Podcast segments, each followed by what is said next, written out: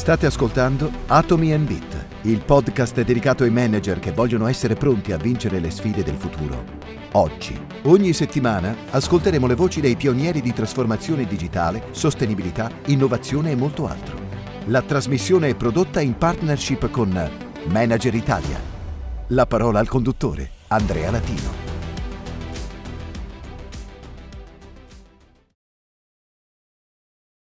E dunque buongiorno e benvenuti ad una nuova puntata di Atomi e Bit. Questa settimana, prima di introdurre l'intervista al nostro ospite, eccoci con la consueta rubrica Open Tabs. La scorsa settimana abbiamo parlato di una ricerca con al centro i manager, commissionata da Manager Italia e CFMT ad Astra Ricerche. Ci siamo soffermati sugli argomenti principali micro e macro, su coloro che beneficiano e su chi non lo fa dalla pandemia. Ma non abbiamo ancora visto in che cosa si sostanzia il processo di cambiamento effettivamente innestato dal Covid-19. La risposta è che i manager intervistati vedono una realtà in forte cambiamento e un futuro denso di sfide e di innovazione. Anzi, vanno ben oltre, segnalando che da qui in poi si tratterà di una vera e propria selezione della specie tra le aziende e i manager. Vediamo qualche numero. Per il vissuto e l'atteggiamento verso i cambiamenti in atto e quelli potenziali, i manager possono essere così tipizzati e classificati. Tra chi parla di stravolgimento, il 27,5%, di chi ritiene che le cose andranno come prima, ma che ci saranno dei cambiamenti, eh, diciamo sia in termini di processi che in termini di azioni, il 23,6%. Chi ritiene che il cambiamento sarà intermedio, quindi si manterranno alcuni dei comportamenti precedenti cambiandone soltanto degli altri, c'è chi parla di nuovi modelli, quindi il 16,8%, e solo un ridotto 11,1%, dato che mi ha particolarmente sorpreso, vede un inevitabile e netto ritorno al passato. Più convinte del cambiamento le donne rispetto agli uomini, i 45-49 anni e chi lavora al centro-sud e al nord-est. Ma la crisi quindi che cambiamenti porterà? Eh, proprio nell'atteggiamento verso questa dimensione sono stati eh, enucleati i cluster. Su tutto prevalgono i, futuri, i profondi cambiamenti che si registreranno in molti settori, favorendo le aziende più capaci di sfruttare le nuove condizioni, l'86%, le dimensioni e le dinamiche di molti mercati e settori profondamente diverse dal passato, 77%, i rapporti nelle filiere più orientate alle partnership, nel 70% dei casi. A seguire lo stravolgimento dei paradigmi di business e la comparsa e scomparsa di leader attori, 64%, la modifica della struttura organizzativa per affrontare il dopo crisi e i forti mutamenti in atto, attorno al 64%, la necessità di internazionalizzarsi per avere un futuro, che sta attorno al 61%. Da ultimo, ma sempre ad un, livello, a, a un alto livello di citazione, si pensa che il rapporto con gli stakeholder, sia interni che esterni all'azienda, quindi i portatori di interesse, sarà da rivedere e ripensare per il 59% del campione. E il top management continuerà a svolgere lo stesso ruolo, ma con una diversa scala di priorità per il 59% degli intervistati. Solo per il 17% non cambierà nulla e tutto tornerà come prima. Parlando delle aree e funzioni che di conseguenza dovranno cambiare di più, gli intervistati, scegliendo le prime tre, hanno indicato nell'ordine catena del valore e rapporti di filiera, commerciale e sviluppo delle competenze del personale. A seguire marketing, comunicazione esterna e interna, logistica e, ultima, ricerca del personale e talent acquisition. E ora spazio all'intervista della settimana.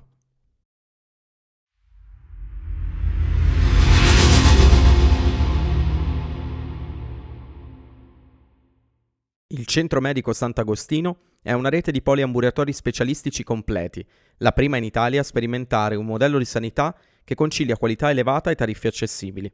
Fondato nel 2009, il CMS nasce per rispondere a un bisogno crescente e insoddisfatto di una larga parte di popolazione, una medicina specialistica di alto livello, economicamente accessibile, che copra anche le aree scoperte del sistema sanitario nazionale, come ad esempio l'odontoiatria, la psicoterapia, la logopedia e altre, dove l'offerta è quasi esclusivamente privata e a prezzi mediamente alti. Il CMS prevede un modello imprenditoriale organizzativo unico nel panorama italiano, che mette l'interesse degli utenti prima del ritorno finanziario degli investitori, assicurando tariffe calmierate in tutte le specialità senza compromessi con la qualità. Luca Foresti è amministratore delegato del Centro Medico Sant'Agostino. Dopo la laurea in fisica alla Scuola Normale Superiore di Pisa, SNS, ha conseguito un master in fisica e studiato nel PhD program di matematica finanziaria presso la stessa università. Prima di approdare a Milano nel 2010 per il Sant'Agostino, ha lavorato nei paesi in via di sviluppo presso un network di banche che si occupano di microfinanza. L'intervista è stata registrata il 12 maggio 2020, durante l'epidemia Covid-19. È stata leggermente editata per rispettare i tempi medi del podcast. E ora, buon ascolto. Ed eccoci qui con Luca Foresti, il, l'amministratore delegato, il CEO di Centro Medico Sant'Agostino. Benvenuto Luca. Grazie, grazie per l'invito. Allora, mm, come facciamo sempre qui ad Atomi e Beat, io vorrei cominciare lasciando che il nostro ospite un po' si racconti, racconti il suo percorso, la sua storia, perché nel segmento precedente abbiamo raccontato un po' di Centro Medico Sant'Agostino, le sue origini, quello di cui si occupa e così via, però io Luca vorrei cominciare parlando del tuo, per- del tuo personale rapporto con la tecnologia e con la trasformazione digitale in, in un, peraltro in, in un segmento che è quello dell'healthcare che è particolarmente sensibile a questo genere di, di, cambiamenti ed è per certi versi uno dei settori eh, diciamo più, eh, più complessi da, da, trasformare digitalmente e ci puoi raccontare un po' del tuo percorso professionale e di come sei finito ad occuparti di queste cose in Centro Medico Sant'Agostino? Il mio percorso professionale è stato questo, io mi sono laureato eh, alla scuola normale in fisica. Mm-hmm. Ehm, quindi il primo pezzo, diciamo, culturale nella mia vita è stato nel mondo della scienza. Uh-huh. Poi ho fatto tre anni di dottorato di matematica finanziaria, sempre lì alla normale. E quindi mi sono spostato dalla scienza all'economia, finanza, management. Uh-huh. Poi ho passato cinque anni in una multinazionale tedesca che si occupava di creare banche di microfinanza in paesi in via di sviluppo e in transizione. Quindi mm. ho lavorato soprattutto in Est Europa, Africa e Sud America, ehm, gestendo aree delle banche, tra cui per esempio la tecnologia. Ed è stata la mm prima volta in cui nella mia vita mi sono trovato a dover gestire pezzi di tecnologia, fino mm-hmm. al punto in cui quella stessa azienda mi ha chiesto di creare un centro dati per gestire transazioni con carte di credito e di debito eh, in 25 banche nel mondo, centralizzandolo a Francoforte in questo centro dati. E lì uh-huh. l'ho creato da zero, è stato il primo centro dati eh, di quel tipo al mondo, eh, soprattutto in paesi complicati. Noi lavoravamo in paesi tipo il Congo o il Kosovo o il Nicaragua, uh-huh. paesi dove non era proprio banalissimo gestire la tecnologia. Uh-huh. Eh, a quel punto mi sono, sono tornato in Italia, sono andato a Bologna e ho creato una startup di tecnologia come amministratore delegato, facevamo guide multimediali per telefoni cellulari. Questo prima che uscisse eh, l'iPhone.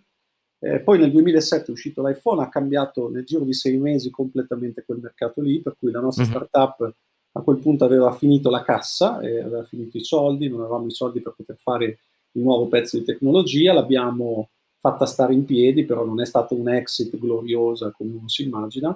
E uh-huh. poi dalla fine del 2009, inizio del 2010, sono arrivato al Sant'Agostino, che allora era una piccolissima azienda, il primo bilancio chiuso era di 600.000 euro, quindi proprio piccolo piccolo, avevamo solo una sede, eh, però dietro c'era un fondo che si chiamava e si chiama Oltre Venture, che aveva uh-huh. ambizioni significative, il modello era già molto simile al modello che abbiamo adesso e quindi uh-huh. da allora, per i dieci anni successivi, mi sono occupato dello scale up di, quella, di quell'azienda e quindi ho diciamo portato, non mi ero mai occupato di sanità, quindi uh-huh. è mhm. un caso in cui certamente non sono stato scelto per le mie eh, esperienze pregresse in quell'industry e, ehm, e quindi fondamentalmente ho portato gran parte delle mie competenze precedenti, tra cui appunto un approccio molto scientifico, data-based e eh, un uso pervasivo della tecnologia.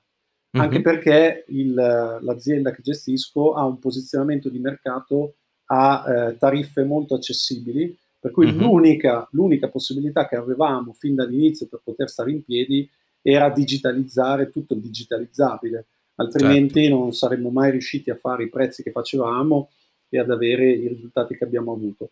E quindi da lì siamo partiti e un pezzo alla volta abbiamo messo in piedi l'infrastruttura tecnologica che oggi come oggi nel mondo sanitario è un po' quella più performante, che, che ha mm-hmm. un'esperienza utente un po', un po', migliore, soprattutto come dire, nel mondo extra ospedaliero. Il mondo mm-hmm. ospedaliero è, ha le sue complessità, è un po' diverso rispetto al mondo che occupiamo noi. Certo, e a proposito appunto di queste di infrastrutture tecnologiche e di impatto che queste tecnologie possono avere sulla, sulla popolazione più larga, non possiamo esimerci da fare la domanda uh, di, questo, di questo periodo dell'elefante nella cristalleria, che è legato all'app Immuni che per chi mm. avesse vissuto su Marte eh, nell'ultimo mese non sa, è eh, il sistema di tracciamento scelto dal governo eh, per il cosiddetto appunto contact tracing, per identificare le persone a rischio eh, nell'epidemia del Covid attraverso eh, appunto sistemi di, di, monitoraggio attraverso gli smartphone che ha l'obiettivo primario di notificare l'utente se si è stati a contatto con un sospetto positivo al, al coronavirus. È una misura che si è dimostrata e attuata negli altri paesi come strumento, eh, diciamo, non necessariamente sufficiente stand alone, perché ci vuole anche un apparato diffuso per, per, i tamponi, per la lotta all'epidemia, in questo caso a questa epidemia di origine virale. Io ti vorrei chiedere come avete contribuito, vista anche l'esperienza che ci hai, che ci hai appena raccontato, all'ideazione dell'app e alla sua messa a terra. È andata così, qualche giorno dopo l'inizio della crisi, che deve essere stato un sabato alla fine di febbraio, il 24-25, mm. 3, 4, 5 giorni dopo eh, mi è venuto in mente appunto di utilizzare strumenti tecnologici per combattere questo, ho cominciato a guardarmi un po' in giro, a vedere cosa avevano fatto anche altri posti mm. e eh, diciamo ho contribuito a mettere assieme un team eh, composto da quattro aziende e poi c'era anche una persona molto esperta nell'ambito della privacy che potesse iniziare a ragionare su questi temi. E abbiamo mm-hmm. cominciato a lavorare assieme cercando di capire cosa era sensato fare, quali strumenti utilizzare. Tenete presente che in quel momento stavano morendo eh, migliaia di persone al giorno, eh, non si capiva bene dove si sarebbe fermato l'epidemia eh, ed eravamo proprio agli inizi della crisi eh, quando per esempio a Bergamo, poi si è scoperto qualche, qualche settimana dopo, c'erano anche molti morti in eccesso rispetto a quelle ufficiali. Mm-hmm. Eh, abbiamo lavorato e abbiamo cominciato a sviluppare un po' di, un po di roba vari, in vari ambiti, non solamente quello delle app, eh, fino al momento in cui è uscito il bando eh, della ministra Pisano a uh-huh. cui abbiamo partecipato. Quel bando lì era stato costruito per uh, avere un'app e basta. Quindi uh-huh. gli altri pezzi di lavoro che avevamo fatto in quel momento non entravano dentro quel bando. Per cui in realtà chi ha partecipato a quel bando è stata Bending Spoons, che era la, l'azienda al nostro interno che si occupava dello sviluppo dell'app. Ricordiamo eh, rapidamente agli ascoltatori che Bending Spoons è l'altra realtà coinvolta eh, nel, nello sviluppo dell'app Immuni, prevalentemente se un, se, da quello che si capisce dalla stampa nella parte prevalentemente di front-end, quindi di disegno poi delle interfacce di applicativi nativi per le due piattaforme principali, quindi iOS e Android, eh, che ha un'esperienza nel costruire applicazioni legate prevalentemente al mercato consumer, quindi un modello eh, innovativo che, faceva, che fa tuttora leva sul mercato del consumatore finale eh, e che appunto vende applicativi di varia e più diversa natura, da quelli più ludici a quelli diciamo più legati magari al fitness, ma che si porta dietro un'esperienza tecnica comunque di conoscenza delle piattaforme di esperienza, questo spesso non passa eh, attraverso diciamo la, la stampa tradizionale che dicono ah no, quelli che fanno i giochini per l'iPhone, beh per fare i giochini per l'iPhone come li fanno quelli di Bending Spoons vi posso assicurare che servono le competenze ingegneristiche, grafiche, eccetera, eccetera,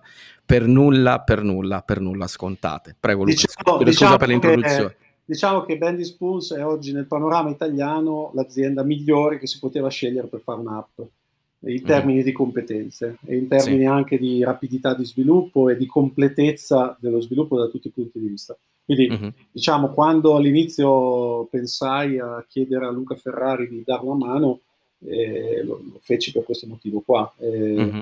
Poi de- c'era dentro Giacala e Geunic, che è un'azienda controllata da Giacala, che avevano invece competenze di tipo diverso, più di stampo georeferenziato, quindi mm-hmm. hanno in pancia database, dati e informazioni molto interessanti che potevano essere utili con altri approcci. Insomma, mm. sta di fatto che la storia è andata in un'altra direzione, il governo ha deciso di eh, chiedere un'app e un'app eh, è stata offerta da Benny Spoons che ha vinto, come sapete, e che adesso sta collaborando con il governo per fare quel pezzettino lì.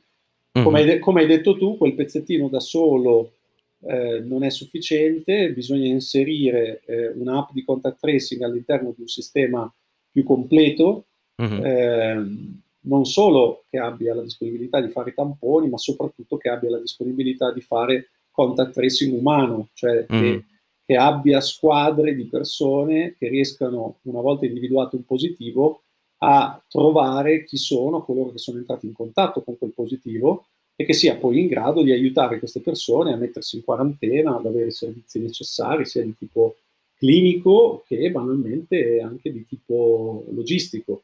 Quindi se mm-hmm. uno sta in quarantena bisogna che qualcuno gli porti da mangiare, non è detto certo. che tutti abbiano la possibilità di avere qualcuno che glielo porti.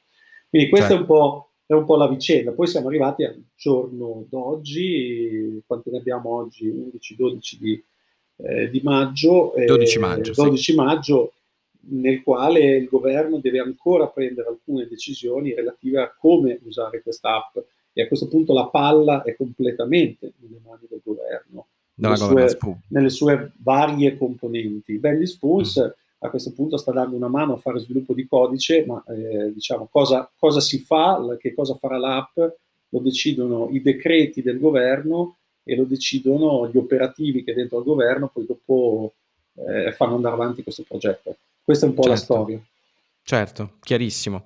Eh, io vorrei mh, uscire un attimo dal, tra poco dalla, dalla, dinamica della pandemia, ma prima vorrei, vorrei, fare un'altra domanda che riguarda le tue persone. Eh, come era reagito, reagito il personale al, al, cambiamento legato al dover lavorare eh, diciamo sul campo durante l'emergenza? Mentre per le terapie che si possono svolgere in maniera telematica, penso alla psicologia, alla logopedia, come hanno reagito le, le persone alla modifica del modello di erogazione del servizio? Faccio una premessa, noi abbiamo fatto in termini di sicurezza molto prima che le norme nazionali uscissero quello che poi è stato definito dalle norme nazionali. Mm-hmm. Quindi la prima cosa che abbiamo fatto, questo pochissimi giorni dopo l'inizio della crisi, è stato mm-hmm. mettere le nostre persone nella condizione di lavorare nella massima sicurezza. Questo mm-hmm. ha creato una condizione, diciamo, di percezioni da parte delle persone molto positive in termini di un'azienda che ci tiene alla loro salute.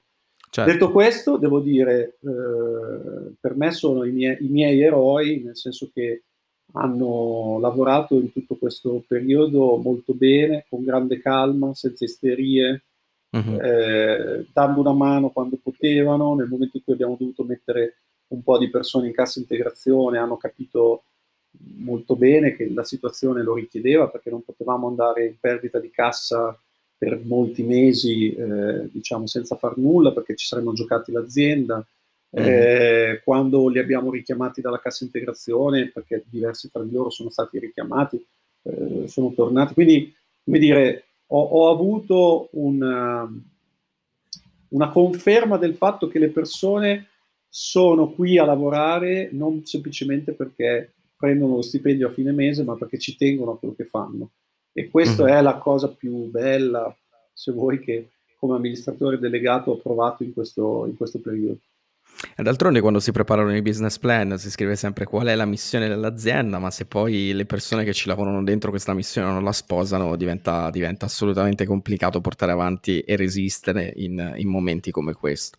Noi ci abbiamo girato un po' attorno Luca, ma io eh, ti vorrei portare su, su, un ambito assolutamente spinoso dove sono sicuro tu sei reticente a, a, a mettere il becco però io ti ci voglio far mettere il becco lo stesso, eh, che riguarda un tema di, di, di, governance, cioè alla luce della vostra esperienza e di quanto abbiamo vissuto in queste settimane, a tuo avviso, quali sarebbero le strategie che dovremmo eh, adottare per migliorare l'efficacia del nostro sistema sanitario in generale? Cioè se ci pensiamo, in particolare dopo la fase 2, nel caso in cui i contagi di Covid dovessero aumentare in maniera preoccupante, tu immagino, l'hai detto prima quando parlavi della, della parte di, di Giacala, eh, sei d'accordo immagino con, con, con, l'approccio microgeografico che è stato proposto per, per gestire eventuali nuovi, nuovi focolai?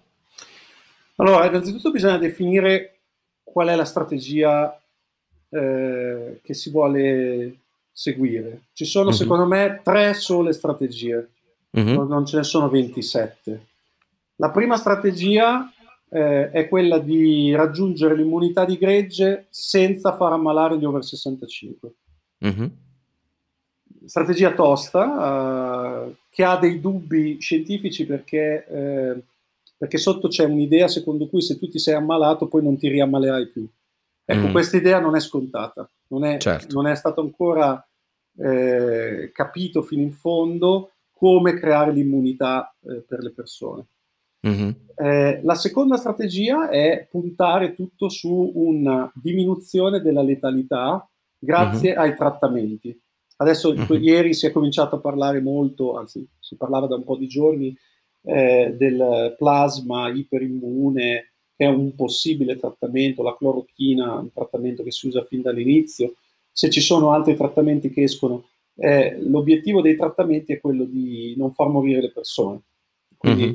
Una eh, malattia che ha una letalità che sta da qualche parte tra l'1 e il 2% di chi si ammala, che ha una letalità eh, troppo bassa per rendere il virus lento.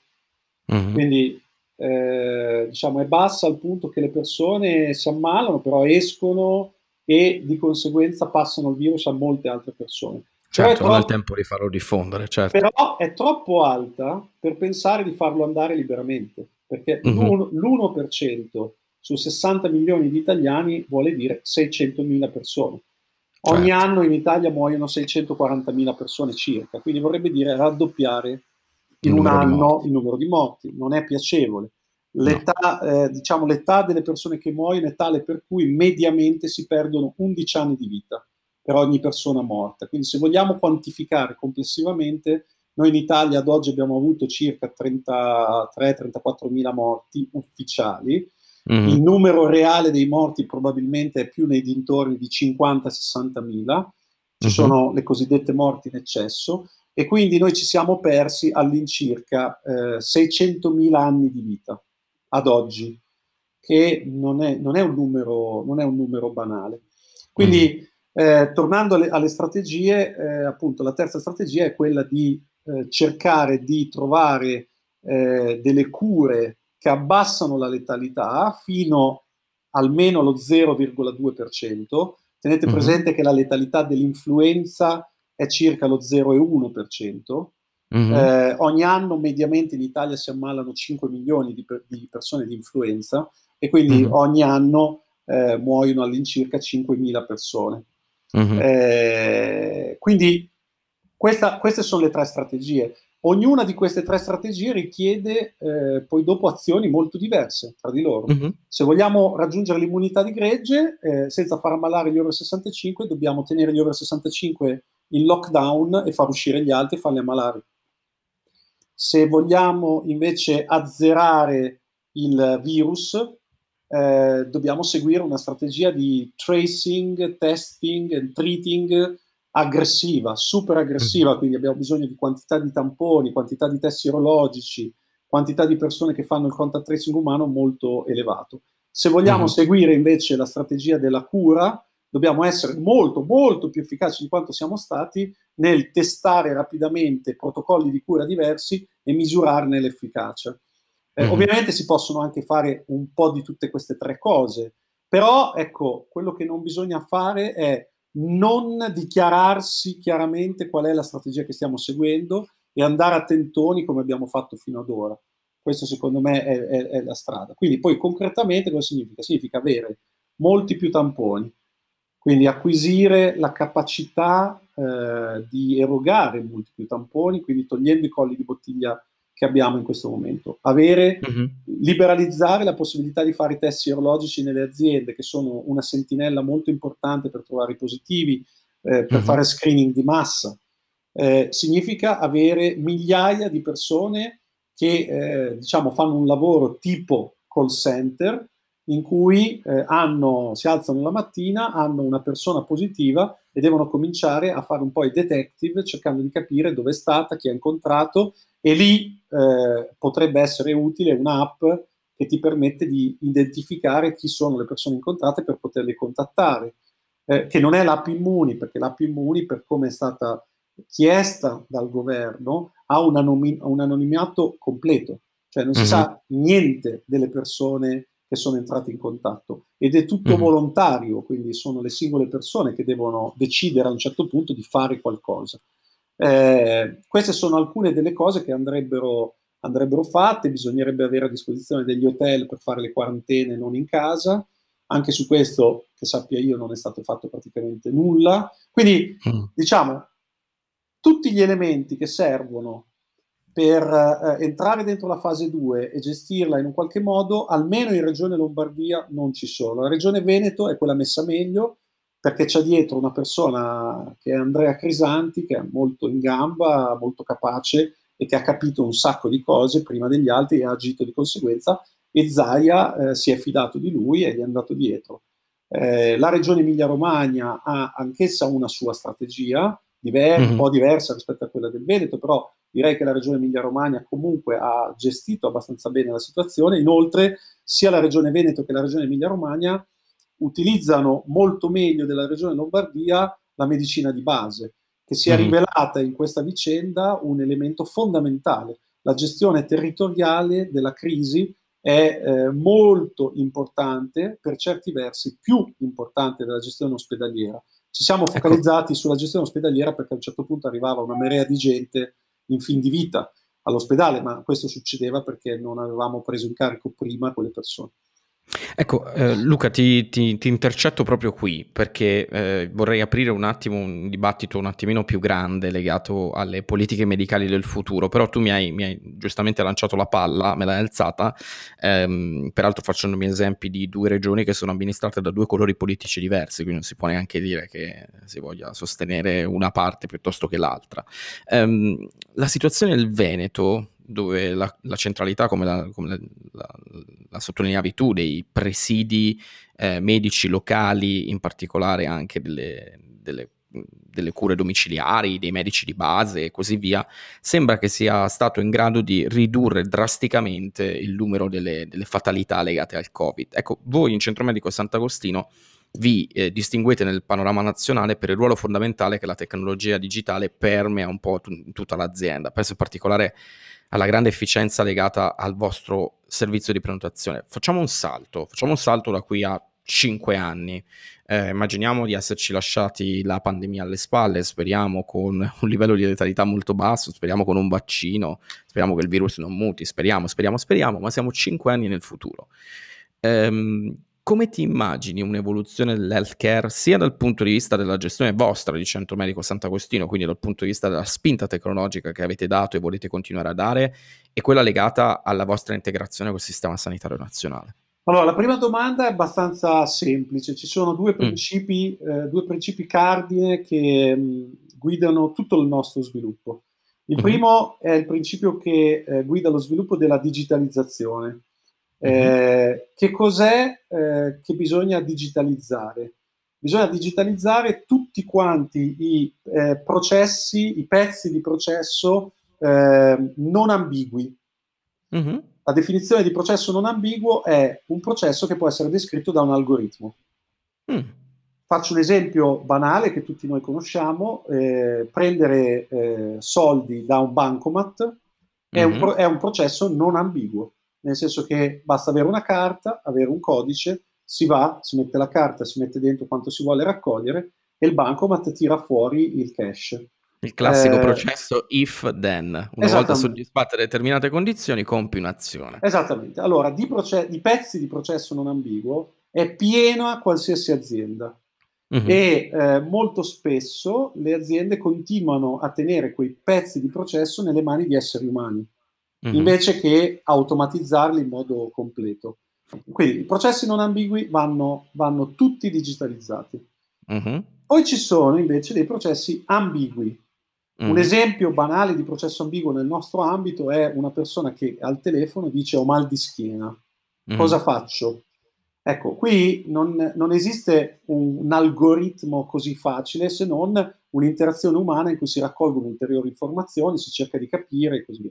I processi non ambigui, i processi ambigui, scusate, devono mm-hmm. rimanere nelle mani di esseri umani, che, okay. sono, che sono, la componente, la parte di, una, eh, di un'azienda, di un'istituzione più capace di gestire quei processi. E quindi quello che bisogna fare è bisogna togliere di mezzo le persone dai processi non ambigui e dedicarle completamente ai processi ambigui. Questo è mm-hmm. il primo eh, il primo pezzo, diciamo, di, di, innovazione che ci ha guidato da dieci anni a questa parte, ci sta continuando a guidare. Ci vuole tanto tempo perché il processo di cambiamento verso la digitalizzazione è per sua natura dotato di una sua complessità, eh, mm. perché comunque è una digitalizzazione che ha dentro degli esseri umani, quindi bisogna mm. capirsi, bisogna interagire tra vari dipartimenti, bisogna spingere avanti. E questo è, è un primo pezzo. Un secondo pezzo del ragionamento è legato a quali sono le parti della sanità che possono essere eh, remotizzate, digitalizzate mm-hmm. e quelle che non possono essere remotizzate e digitalizzate. Noi oggi al Sant'Agostino abbiamo videovisite, abbiamo chat, eh, abbia, tra poco partiremo col monitoraggio casalingo delle persone ammalate Covid, eh, abbiamo tutta una serie di processi digitali. Non mm-hmm. tutto è digitalizzabile. Faccio un esempio, una visita con un otorino laringoiatra, eh, farla in remoto è, è, molto complicato, per non dire impossibile. Mm-hmm. Ma invece quando un medico eh, dà a un paziente delle analisi del sangue da fare e all'interno di quelle analisi del sangue c'è un parametro sballato, non c'è mm-hmm. bisogno di fare un'altra visita fisica, ci si può banalmente sentire al telefono, ci si può mm-hmm. banalmente chattare, ci si può banalmente scambiare informazioni in modo più digitale. Eh, se prendiamo un neo sulla pelle, ormai abbiamo delle, delle, dei telefoni con una precisione nella fotografia tale che il dermatologo si può rendere conto di che tipo di neo è. Mm-hmm. Dopodiché, se è un neo complicato, allora c'è bisogno di andare nell'ambulatorio e fare una videodermatoscopia, che è una cosa più precisa, in cui il dermatologo si rende perfettamente conto. Quindi, certo, questo genere, questo genere, di soluzioni poi spesso sono alimentate da grossi database di machine learning che aiutano anche nel momento quello, della diagnosi. A... Assolutamente, quello è il passo successivo, anche quello importantissimo, verso cui stiamo andando. Quindi mm-hmm. quello che come, come Sant'Agostino stiamo facendo è seguire una strategia denominata brick and click, cioè mm. è una strategia, cioè, in Silicon Valley e, e, in Israele ci sono tantissime startup click only, cioè sono mm-hmm. delle startup che eh, eh, offrono dei servizi puramente digitali, non hanno neanche un muro erogativo, un, una, mm-hmm. una, stanza. Eh, è tutto basato su piattaforme digitali, appunto eh, intelligenza artificiale o altri strumenti come questi. Io penso che la sanità del futuro non possa essere digital only, ma che deve essere un mix di attività fisica e attività digitale. E che quindi il nostro compito come Sant'Agostino è quello di, eh, diciamo, portare sul digitale tutto ciò che è portabile, ma uh-huh. continuare a erogare le attività fisiche. Voglio dire, una gastroscopia digitalmente non la fai. Eh, una, certo. una risonanza magnetica con un magnete da 7 tonnellate non te la porti a casa devi certo. andare dove la risonanza è. Eh, mm-hmm. Sono esempi banali, no? Il prelievo del sangue, per esempio, puoi farlo a domicilio, però mm-hmm. comunque è fisico. E, e, poi invece abbiamo il 96% eh, delle nostre attività oggi di psicoterapia che stiamo facendo online. Certo. Eh, e, e, ci sono tutta una serie di altri esempi. Questo per quanto riguarda la prima parte della tua domanda. Cosa sì. facciamo come Sant'Agostino in termini di tecnologia? La seconda parte della tua domanda invece è molto più speculativa perché eh, la domanda non la devi fare a me, ma la devi fare al sistema sanitario nazionale. Nel mm-hmm. senso che io, come Sant'Agostino, mi sono sistematicamente messo a disposizione del sistema sanitario nazionale, però il sistema sanitario nazionale non ha mai, come dire, aperto la porta al tipo di proposte che facevamo. Perché? Perché sono proposte orientate ai pazienti, mm. mentre il sistema sanitario nazionale ha eh, anche tutta la componente di medici, infermieri, politica e quant'altro. Stakeholder rappre- interni. Stakeholder interni che rappresentano un pezzo importante del decision making lì dentro. Per cui mm-hmm. io come Sant'Agostino ho, ho costruito fin dall'inizio un'azienda che ha nel paziente il suo punto di riferimento. Eh, io sono una persona che lavora per questa azienda per fare il bene del paziente. Un medico è un prestatore d'opera all'interno di Sant'Agostino per il bene del paziente.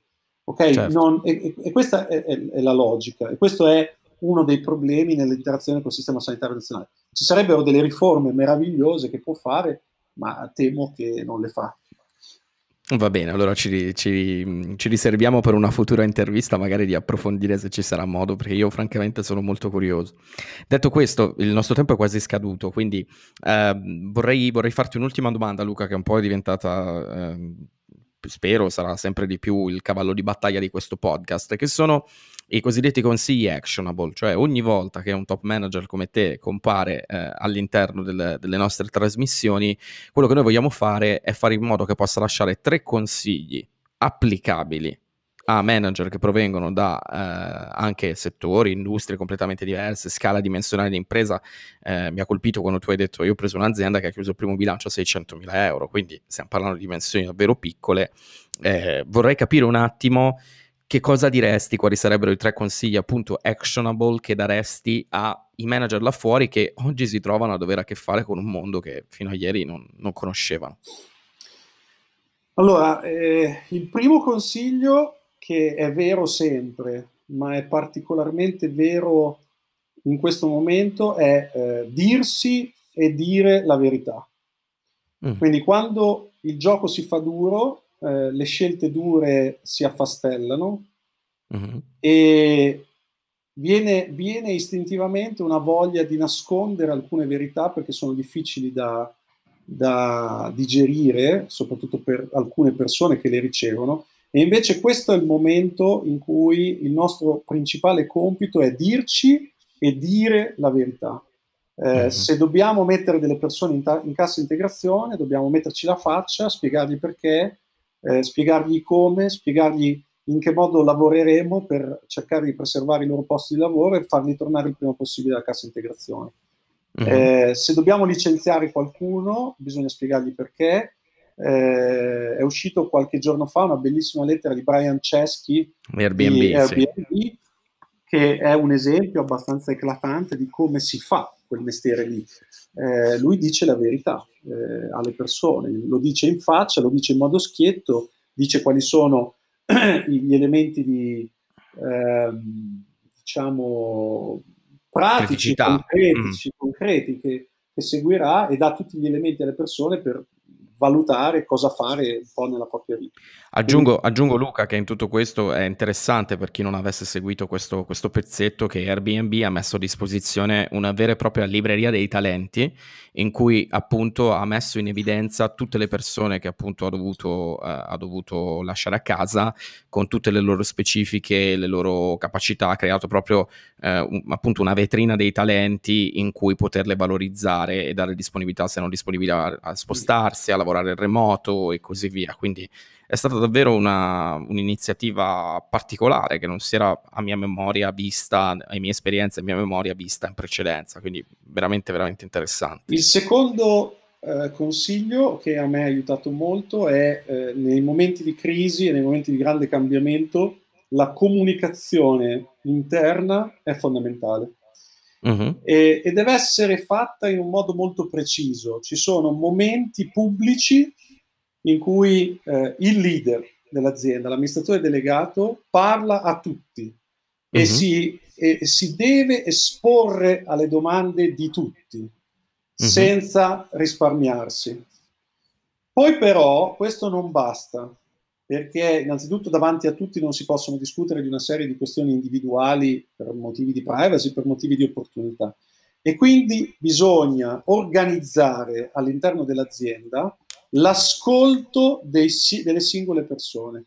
Mm. Bisogna andare persona per persona a capire come stanno, cosa sta succedendo, quali sono eh, le cose che gli passano per, per la testa e cercare di gestire questo. Questo tra l'altro riguarda anche il rapporto con i fornitori, perché questo mm. è un mm-hmm. momento difficile anche nella relazione con i fornitori, perché c'è un problema di cassa, bisogna certo. gestire pagamenti dilazionati, cose di questo tipo, eh, invece di farlo con delle lettere di un avvocato, in questo momento bisogna prendere sul telefono e parlare in modo mm. umano con i fornitori, cercare di capirsi e cercare di portare a casa che cosa? La fiducia reciproca, il fatto certo. che eh, siamo in una gara lunga, non in una gara breve, e, e che vogliamo essere ancora lì eh, dopo tanti chilometri, entrambi, e quindi che per essere lì entrambi dobbiamo capirci. E questo certo. è, diciamo, il secondo, il secondo consiglio. Il terzo consiglio è, eh, se volete, banale, ma molto importante. Eh, bisogna costruire le condizioni per la sopravvivenza delle aziende nel peggiore dei casi possibili. Uh-huh. Bisogna eh, cercare di immaginare esattamente tutto ciò che può andare male, uh-huh. tutto, e avere condizioni di cassa, di organizzazione, eh, di prodotto, di servizio, di logistica o di quant'altro che permetta di sopravvivere in quella condizione. Se uno fa questo lavoro e lo fa bene, quindi ha per esempio una previsione di cassa nel peggiore dei mondi possibili, poi è facilissimo, se le cose vanno meglio, migliorare. Certo. Invece, se uno si fa prendere dal, eh, diciamo, dall'approccio psicologico di dire, eh, ma no, non pensiamo così negativi, dai, cerchiamo di essere più positivi, eh, non mi puoi dire che andrà proprio tutto male e costruisce mm-hmm. delle condizioni per questo mondo un po' più roseo, se poi le cose vanno male, tipicamente non c'è più tempo e uno certo. si ritrova col culo per terra. Quindi questi sono un mm-hmm. po' i tre consigli che darei. Mm-hmm. Ok, ok, fantastico. Uh, Luca, ti ringrazio per il tuo tempo, eh, ti ringrazio per le risposte e mh, mm, spero di poterti riavere qui presto per fare un'altra chiacchierata, magari appunto su, su quei temi di, di, possibili riforme future del sistema sanitario nazionale che mi interessano particolarmente. Quindi grazie davvero e in bocca al lupo a tutti noi per questa fase che stiamo vivendo e grazie ancora. Grazie a tutti, ciao.